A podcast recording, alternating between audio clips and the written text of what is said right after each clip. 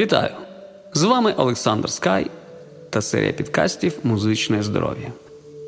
Сьогодні, як і завжди, говоримо про музику. А що таке саме музика? З чого вона складається? З музикантів, музичних інструментів, нот або, може, звуку? А що таке звук? Звук це вібрація, яку завдяки нашому слуху ми можемо почути. Зазвичай людина може чути звуки у діапазоні від 20 до 20 тисяч Гц або 20 кГц. Все залежить від розвиненого слуху або вроджених здібностей. Звукові вібрації, що звучать у діапазоні до 20 Гц, називаються інфразвуками. А ті, що перебільшують 20 кГц ультразвуками. Як правило, люди такі звуки не чують. Але звук це вібрація. І коли ми говоримо, наші голосові зв'язки вібрують. Вібрують наші легені при диханні.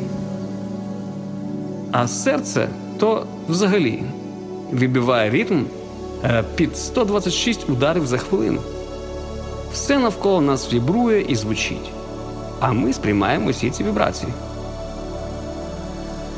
Японський вчений на ім'я Масаро Омото у 90-х роках минулого століття проводив експерименти з водою. Він вважав, що емоційні енергії та вібрації можуть змінювати характеристики води і передаватись від одної до іншої, навіть не маючи фізичного контакту.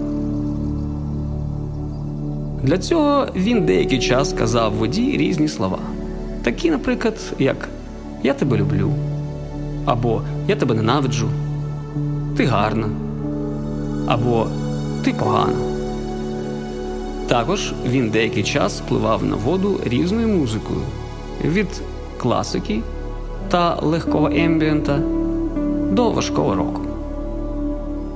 Після чого заморожував воду і під мікроскопом робив фотознімки кристалів води.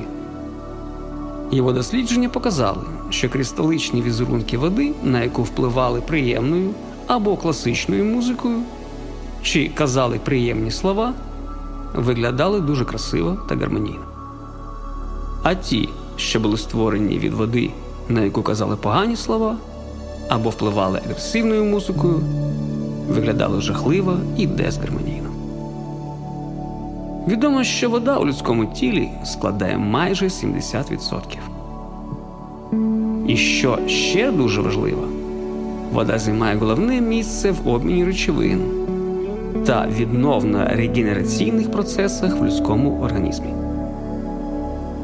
А так як ми щодня, щохвилини знаходимося під впливом зовнішніх вібрацій, які несуть собі як позитивні, так і негативні посили, то й вода що знаходиться в людському тілі, так само заряджується тими емоціями, які ми отримуємо ззовні. І, зрештою, це все впливає на наш людський організм та наше здоров'я. А з вами був Олександр Скай, проект Ембіотік. Будьте здорові! Бажаю вам миру та добра. До нових зустрічей!